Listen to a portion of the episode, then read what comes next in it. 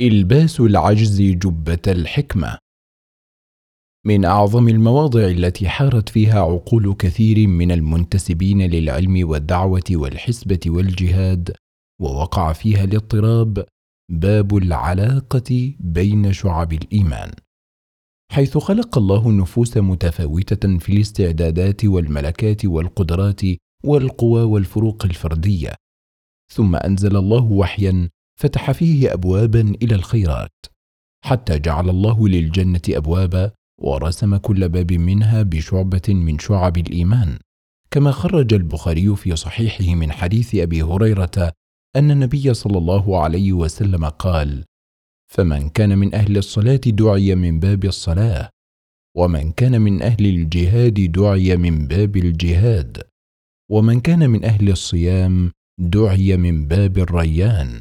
ومن كان من أهل الصدقة دعي من باب الصدقة. وتنافس أهل الإسلام في تعديد شعب الإيمان فصنفوا فيه وأوعبوا حتى بلغ كتاب البيهقي في شعب الإيمان بضعه عشر مجلدا. والبيهقي تشكل وعيه العلمي في عصر الموسوعات الكبرى وهذا كان مزاج العصر في التأليف المبني على الاستيعاب والاستقصاء والشمول. وبسبب هذا التفاوت في غزارة شعب الإيمان ومحدودية القدرات البشرية وقصر العمر ينشأ في النفوس التجاذب والتوتر فتجد كثيرا من الناس في لحظات الفتوة العلمية واليفاعة الدعوية فلكي الطموحات يتحمل على نفسه أن يصافح النجوم وهو في أسفل الوادي. كلما سمع اسم علم هفت نفسه إليه. وكلما نبى إليه خبر ثغر دعوي تخيل نفسه يطير إليه. ثم لا تلبث ارتطامات الواقع وكدمات تعثر المشروعات أن تحفر أخاديد الإحباط في أحلامه. ويرى بنفسه ملف الآمال تتساقط أوراقه ورقة ورقة أمام عينيه. وتتنوع استجابات الناس لهذا السيناريو المتكرر في حياة الكثيرين. ولكن من أسوأ الاستجابات الشائعة استجابة يمكن تسميتها إلباس العجز جبة الحكمة. ودعنا نستعرض بعض نماذج هذه الاستجابة. فمن ذلك أن من أعظم شعب العلم حفظ العلم في الصدور. كما قال ربنا بل هو آيات بينات في صدور الذين أوتوا العلم. ولو لم يكن في فضل حفظ العلم إلا بركة دعاء سيدي رسول الله صلى الله عليه وسلم لكفى. نضر الله امرأ سمع منا حديثا فحفظه حتى يبلغه. رواه أبو داود والترمذي. بل تمعن في استفسار رسول الله صلى الله عليه وسلم كما في الصحيحين حين قال لأحد شباب الصحابة ماذا معك من القرآن؟ فقال الشاب معي سورة كذا وسورة كذا وسورة كذا. وأخذ يعدد سورا. ثم أعاد النبي صلى الله عليه وسلم السؤال بتدقيق أكثر. يكشف منزلة الحفظ في نفس رسول الله صلى الله عليه وسلم حيث قال له النبي صلى الله عليه وسلم أتقرأهن عن ظهر قلبك؟ فقال الشاب نعم. فقال النبي صلى الله عليه وسلم انطلق فقد زوجتكها فعلمها من القرآن. فمفهوم القراءة عن ظهر قلب الذي يؤكد عليه رسول الله صلى الله عليه وسلم ها هنا يسكب اليقين في النفس حول شرف حفظ العلم. وكل طلاب العلم بلا استثناء يبدأون حياتهم العلمية بمشروعات الحفظ ولكن إمكانيات الحفظ والضبط تتفاوت. فقد رأينا اشخاصا يحفظون في نصف ساعة ما يستذكرونه بعد شهرين ورأينا اشخاصا يحفظون بعد العصر ما يضطربون في تلاوته قبيل العشاء. فبعضهم إذا لم يستطع حفظ العلم لا يعترف لنفسه بالعجز ولا يجتهد في تحفيز إخوانه ممن يستطيع ذلك بل تراه يخذل إخوانه عن حفظ العلم.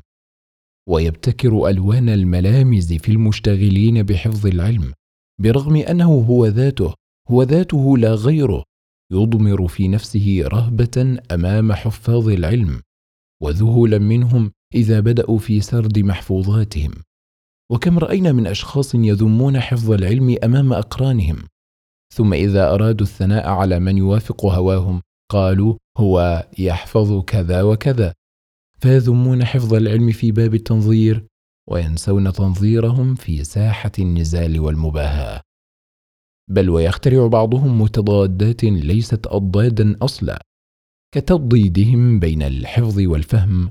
وهل رأيت أحدا أصلا يقول أوصيك أن تحفظ ولا تفهم؟ بل كل من يقول احفظ يقول لك افهم ولكن المصيبة في من يقول افهم ولا تحفظ.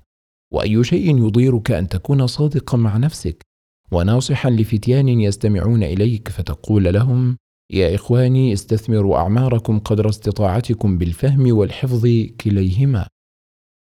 ومن أسباب سوء الفهم في مسألة حفظ العلم أن كثيرا من الناس إذا ذكر لهم حفظ العلم انصرفت أذهانهم إلى حفظ المتون المقررات المعروفة.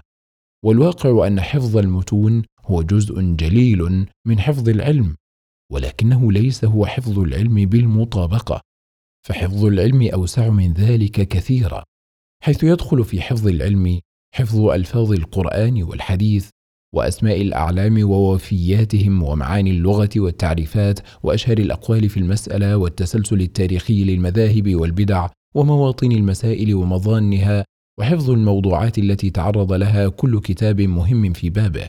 إلى آخره. بما يعني أن كل عناصر العلم هي من أبواب حفظ العلم وكلما حفظ طالب العلم قدرا أكبر من المعلومات زادت إمكانياته.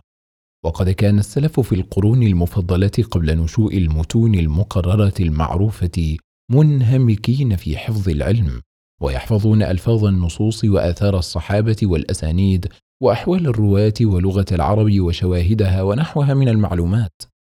والمراد أن حفظ العلم أوسع من حفظ المتون وأن حفظ المتون جزء جليل من حفظ العلم. ومن أسباب سوء الفهم أيضا في مسألة حفظ العلم ظن الكثيرين أن حفظ العلم بتكرار لفظه بتعيين مقطع وتكراره وهذا صحيح جزئيا.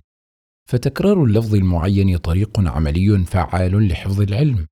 لكنه ليس هو الطريق الوحيد بل الصحيح أن كل وسائل معاناة العلم بإدمان النظر فيه وتقليبه وتأمله وتدبره بالشرح والتلخيص والتعليم والتحقيق والتحرير والمدارسة والمباحثة والفتيا إلى آخر ذلك كلها من وسائل حفظ العلم ورسوخه في الذهن. ومعاناة العلم تثمر الخبرة به ولذلك ترى الإمام ابن تيمية يستعمل مصطلح الخبرة في تقييم العلم كثيرا كقوله من له خبرة بالسنة علم كذا أو من له خبرة بنصوص أحمد أو فلان لم يكن له خبرة بمذهب أهل السنة وهكذا. فالخبرة فيها قدر زائد على مجرد العلم المحض وهي ناتجة عن معاناة العلم وتقليبه وإدمان النظر فيه وتفحصه وتمعنه. وهذه القضايا حول مفهوم حفظ العلم ووسائل حفظ العلم. ليس هذا موضع بسطها ولها إن شاء الله موضع آخر وإنما المراد التنبيه عرضا على وهم يرد للبعض. ومن شعب العلم التبحر. وسعة الاطلاع وجرد المطولات وثراء المقروءات. وجندلة الكتب واحدا تلو الآخر. وسعة الاطلاع تفتح باب التشعب في العلم.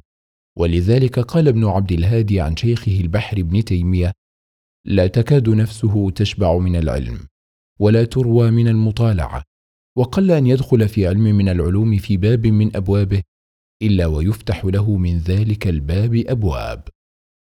وقال ابن كثير عن صاحبه ابن القيم وكنت من اصحب الناس له وأحب الناس إليه واقتنى من الكتب ما لا يتهيأ لغيره تحصيل عشره من كتب السلف والخلف. انتهى قوله. ووفرة المصادر تتيح لمن يروم الكتابة والتأليف النقول التي يحتاجها ويظهر أثر ذلك في كتابه كما قال ابن حجر عن الأذرعي وجمع الكتب حتى اجتمع عنده منها ما لم يحصل عند غيره وظفر من النقول ما لم يحصل لأهل عصره وذلك بين في تصانيفه. انتهى قوله. وتحقيق وتحرير المسائل هو مخ العلم. ولقد حفر إزميل التجارب في ذهني أن مقارنة المصادر هي مفتاح التحقيق. ومن أعظم ثمرات مقارنة المصادر أنها تفرز لك المعلومة عن القراءة والتفسير. فكم من معط قرأته في كتاب تظنه معلومة مسلمة يبنى عليها فلما قارنت المصادر تبين أنها رأي وتوجيه واستنتاج من المؤلف. وتجد بعض شذاة العلم في مبتدأ الطريق يولعون بشراء الكتب وذهنه يعيش قصة مشروع علمي مع كل كتاب يمد يده إليه ليقتنيه فيتخيل نفسه كيف سيقرأه وماذا يستخرج منه وماذا سيضيف إليه. ثم لا يلبث بعد زمن أن يرى كتبه التي اشتراها من معرض الكتاب السابق لم يمسها إلى الآن بينما هو يدفع عربته في معرض الكتاب الحالي. فتضطرم في صدره أحاسيس لا جدوى ومخاوف خداع الذات. فتجد بعضهم لا يعترف لنفسه بالعجز عن الجدية في القراءة وسعة الاطلاع وعدم قدرته على الاستفادة من الكتب الكثيرة. بل ينقلب ويخلع على عجزه عباءة الحكمة ويتحول ذاما ومحذرا من اقتناء الكتب ومطاردة المصادر دون تمييز بين من يقتني الكتب وينتفع بها وبين من يقتني الكتب ويكدسها. وهذا التوازن بين الحث على اقتناء الكتب وبين التحذير من الاقتناء للمكاثرة فقط تعددت التنبيهات إليه في كتب أدب الطلب. ومن ذلك قول بدر الدين بن جماعة ينبغي لطالب العلم أن يعتني بتحصيل الكتب المحتاج إليها ما أمكنه لأنها آلة التحصيل ولا يجعل تحصيلها وكثرتها حظه من العلم وجمعها نصيبه من الفهم كما يفعله كثير من المنتحلين للفقه والحديث. انتهى قوله. فوزان بن جماعة هاهنا بين الحث على اقتناء الكتب والاحتراس من اقتناء المكاثرة. وهذا يتعارض مع من يزهد في كثرة اقتناء الكتب مطلقة ومن يمدح كثرة اقتناء الكتب مطلقة. وهاتان الشعبتان من شعب العلم. أعني شعبة حفظ العلم وشعبة سعة الاطلاع. كثر افتعال الصدام بينهما. وهو نظير الصدام المفتعل بين شعبة حفظ العلم وشعبة فهم العلم. وكل هذه الشعب تقع من العلم موقع الأبواب من القصر. فاجتهد في تكثير أبوابك وما على أحد يدعى من جميع هذه الأبواب من ضرورة. ولا أذيع سرا. إن قلت للقارئ أنني كلما رأيت انفجار المعارف في عصرنا وتنوع أساليب العرض والمعالجة ثم رأيت طالب علم يزهد في سعه الاطلاع إلا انقبض قلبي. وخشيت أن ينشأ جيل إسلامي ينكسر معرفيا أمام التيارات المنحرفة. ثم تدور في خاطر الهموم كيف أوصل لهذا رسالة بأن تصرفه خاطئ وخطر على مستقبل العلم والدعوة؟ ومن أعظم شعب العلم شعبة فقه مسائل التراث وشعبة فقه النوازل. فتجد بعض من حاول أن يفقه المستجدات المالية والطبية والسياسية الشرعية أعياه تتبع مصادرها الحديثة فعاد منتقصا لها بدل أن يعترف بعجزه ويحرض إخوانه على القيام بالواجب الكفائي. وتجد آخرين حاولوا فقه المسائل التراثية الأصيلة فأعيتهم لغة تلك الكتب وانقطعت أعناقهم عن مطولاتها. وتنوع العلوم الآلية المطلوبة لها. فأنفوا من الاعتراف بالعجز وصاروا يظهرون التهكم بمن يحرث الماضي ويعيد إنتاج المستهلكات. والواقع أن كلا المطلبين شعبتان عظيمتان من شعب العلم فمن جمعهما فقد تسيد المشهد الفقهي ومن عجز عن أحدهما فليجتهد فيما تدركه قواه وملكاته. وليشارك إخوانه في الجبهة الأخرى بالنية الصالحة على الأقل فيدعو لهم ويحبهم والمرء مع من أحب. وليس من اللائق إذا عجزت عن أحدهما أن تتقمص صورة الحاذق الواعي في تركك لأحد البابين. ومن أعظم وسائل الدعوة اليوم التسلح بقدر أساس من الثقافة المعاصرة. فإن العلم الشرعي غذاء والثقافة المعاصرة وعاء والوعاء الجميل يفتح شهية المتلقي للغذاء النافع. وأكثر العلماء بعد السلف تاثيرا في قضايا المنهج هم العلماء المثقفون كابن حزم والغزالي وابن تيمية. بل إن المثقفين الإسلاميين كالمودودي وسيد قطب والندوي ونحوهم كانوا أكثر تاثيرا من بعض فحول العلماء في عصرنا. برغم ما يعتري خطاب هؤلاء المثقفين الإسلاميين من بعض القصور الناشئ عن قلة الخبرة بعلوم الشريعة فكيف لو جمع بينهما في نموذج العالم المثقف؟ والمراد أن هذه الأمة لها خصوصية فهي أمة وحي فمن لم يعرف كلام الله ورسوله ومعاني كلامهما والعلوم الموصلة لذلك لم يستطع التاثير الصحيح في هذه الأمة. ومن لم يعرف الثقافة المعاصرة لم يعرف كيف تشكل عقل الجيل الجديد وكيف تفكر النخب المعاصرة المأزومة من الإسلام. فالثقافة المعاصرة لغة ومن لم يعرف لغة قوم كيف يدعوهم؟ ولذلك قال الله وما أرسلنا من رسول إلا بلسان قومه ليبين لهم. فتدبر كيف ربط البيان باللسان؟ ينفتح لك باب إدراك أثر معرفة اللسان الثقافي المعاصر في البيان الشرعي. وكنت حين أقرأ في كتب التراجم يلفت انتباهي حين يقولون عن عالم من علماء السنة أنه اطلع على العلوم العقلية في عصره بل إنني كنت زمنا طويلا أتوهم أن ابن تيمية إنما قرأ الثقافة المعاصرة بعدما كبر وصار في أواسط العمر. واكتشفت أنه أنجز العلوم الشرعية ثم اطلع على الثقافة المعاصرة بل وصل إلى مستوى نقدها ليس نقدا جزئيا في بعض المسائل بل نقدا كليا شاملا كل ذلك وهو صغير حيث يقول عن نفسه المعلوم من حيث الجملة أن الفلاسفة والمتكلمين من أعظم بني آدم حشوا وقولا للباطل وتكذيبا للحق في مسائلهم ودلائلهم. وأذكر أني مرة قلت لبعض من كان ينتصر لهم من المشغوفين بهم وأنا إذ ذاك صغير قريب العهد من الاحتلام. كل ما يقوله هؤلاء ففيه باطل إما في الدلائل وإما في المسائل. إما أن يقولوا مسألة تكون حقا لكن يقيمون عليها أدلة ضعيفة وإما أن تكون المسألة باطلة.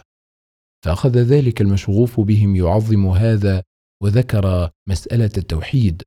فقلت التوحيد حق لكن اذكر ما شئت من أدلتهم التي تعرفها حتى أذكر لك ما فيه. انتهى قوله. هذا الحوار الذي يسجله ابن تيمية من واقع سيرته الذاتية حيث يروي كيف نقد الثقافة الفلسفية في عصره باستيعاب شامل ودقيق وهو قريب العهد من الاحتلام. بلغ بي من الانبهار مبلغه. وتوقفت عن القراءة حين بلغت هذا الموضع ووضعت يدي في الكتاب وصرت أبحث عمن أطلعه عليه وأتحرى الدهشة في وجهه كالمستزيد.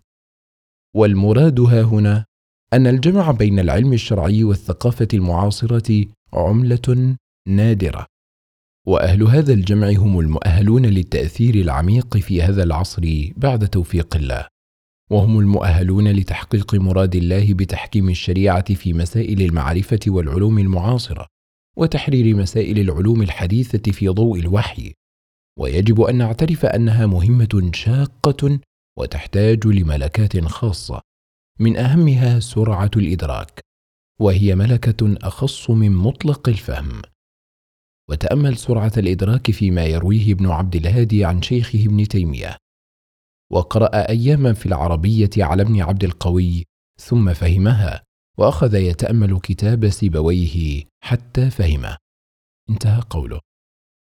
والحقيقة أنك تجد بعض المشتغلين بالعلم الشرعي لاحظ أنه لا يمكنه الجمع بين العلم الشرعي والثقافة المعاصرة فصار يزهد غيره من أهل العلم في ذلك وهذا اجتهاد غير موفق.